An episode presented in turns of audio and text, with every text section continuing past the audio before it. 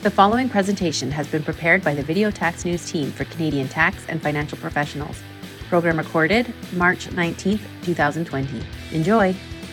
Welcome to the April edition of Life in the Tax Lane. Now, Hugh, you look a little bit lonely over there. Well, I, I, think as people can see, we are practicing our social distancing with Kate filming remotely from her home. Uh, Although Joel pulled a fast one on us and decided that he would craftily come down with an illness right before the shoot. Uh, he decided he'd go out and get strep throat, which is not what we're hearing all about in the media, but it's nasty enough in its own right. So we hope to see him back next month, and uh, until then, we will have to carry on. We will, but I have to say, it wasn't you know that bad of a news when we when we couldn't hear anything coming out of Joe's mouth. It was like a breath of fresh air. I'm just kidding. We love Joe. We're very excited. Like you, you got to pay for that when back. he gets his voice back. You know, he's not back yet. no, I guess he's not. Now, of course, the uh, media is paying a lot of attention to COVID 19. And uh, as of a few days ago, boy, are we ever paying a lot of attention with huge economic relief packages. Uh, and we paid our attention to it because right after that came out, we didn't want to wait for our monthly shoots. We put three separate videos up online. You can check them out after you watch this. and uh, they're on three different topics. The first is on the deferral of tax filings and payments. The second is on measures specifically targeting small business. And the third are measures for the broader community of Canadian individuals. So if you're not caught up on all those various issues, you may want to check those out as well. Mm-hmm. But let's uh, continue on uh, to a couple court cases we saw this uh, this month. And this first one I think could be particularly relevant coming up over the next few months as we deal with this uh, COVID 19 pandemic.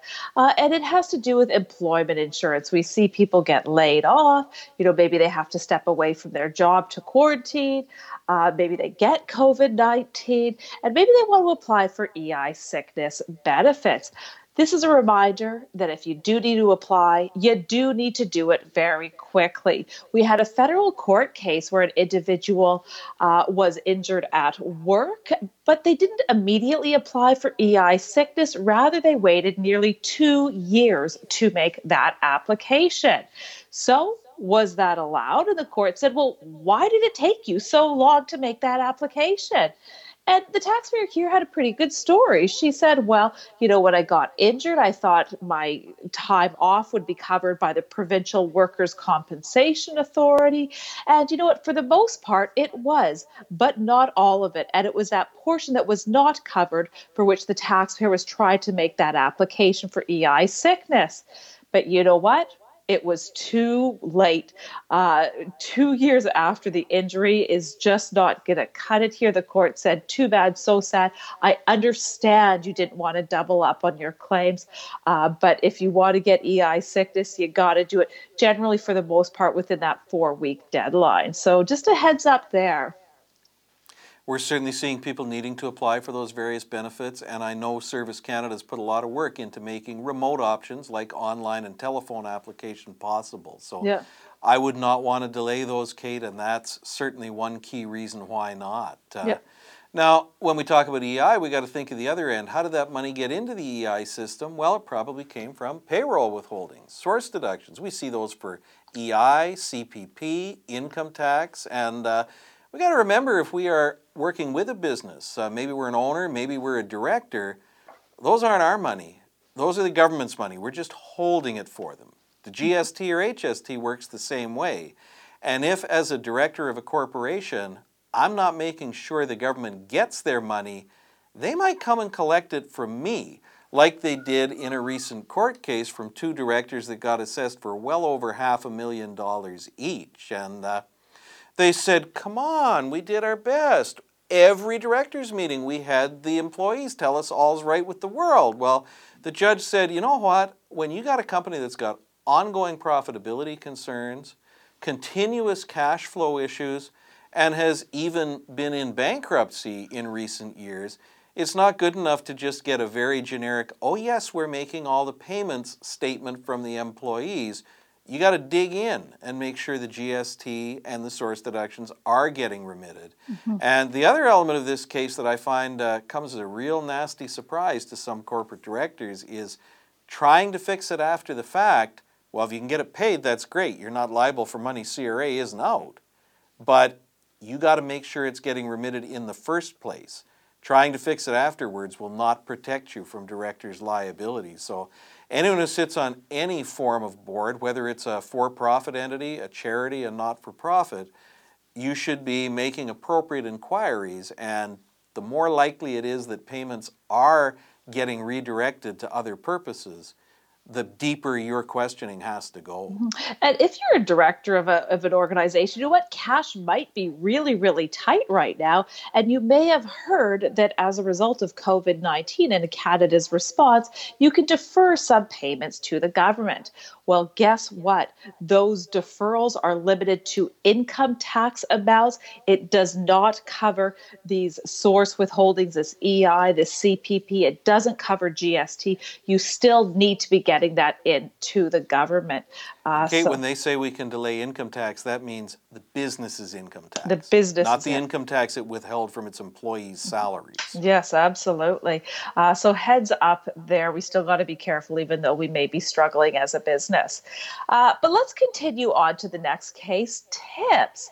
Uh, so we know if we're in the service industry and you get a tip, uh, that needs to be reported on the tax returns. We see this in casinos and services, estheticians, hairdressers, all over the place. Um, and, and what we had this month is the reminder that, you know what? If you don't report your earnings uh, from tips on your tax return, it's not just a personal income inclusion that you may be dealing with here. We had a federal court of appeal case uh, where the CRA assessed gross negligence penalties on that unreported income. And the Federal Court of Appeal upheld CRA's assessment, upheld the tax court decision. Uh, so it can get pretty nasty. The other thing I found interesting about this Federal Court of Appeal decision was the taxpayers' argument. They said, you know what, CRA took too long to process my objection. There was so much interest that I had to pay. You know, I think CRA settled with other, you know, servers uh, related to kind of these type of works. Should I get special dispensation or relief? And the court basically said, no, no, no, no, no. It was your dismissive and indifferent attitude with respect to complying with the tax code uh, that we're looking at here, and that is sufficient to constitute the upholding of that gross negligence penalty. Uh, so get it on there; it can get pretty nasty. Yeah, pretty scary case, Kate, and uh, a 50% premium uh, on the taxes that are actually owing. That would be the answer to, oh, what's the worst that could happen? Mm-hmm. Well, that's pretty bad. Uh, Kate, another question we often get with our personal tax returns is ongoing business losses. Yeah. Do we actually have a business that's losing money, or do we just have a non commercial activity that's not really a source of income, so it doesn't generate any tax relief? And uh, we're seeing the occasional court case in this regard. Last month we saw a couple which uh, I counterpoint with each other. One said, well, at what point did the business actually begin? Because until the business started, you were just laying the groundwork, you were learning how to conduct a business. That's not a business and it doesn't generate deductible losses. The other was at the other end of the extreme. This business is winding down. At what point did it actually cease? You're not really making money anymore. You're just spending money with no real expectation of ever generating a profit. And in both cases, we saw at least some years where the judge said, you don't have losses to claim against your income tax. Uh, uh, moving on to the next one, finally, a little bit of good news here. Uh, CRA, uh, just want to make you aware of CRA's new tool available online through My Account, and that's the ability to see whether they have issued issued you uh, a check for which you have not cashed in the past. And some of these checks uh, that are available on these new tools go back years and years and years. I was talking to a friend of mine who went online and actually found three checks that he had not cashed in. And it was from when he was in university, when he was moving around every few months to a different, uh, a different accommodation, and we just didn't get the bail. So definitely take a look at that.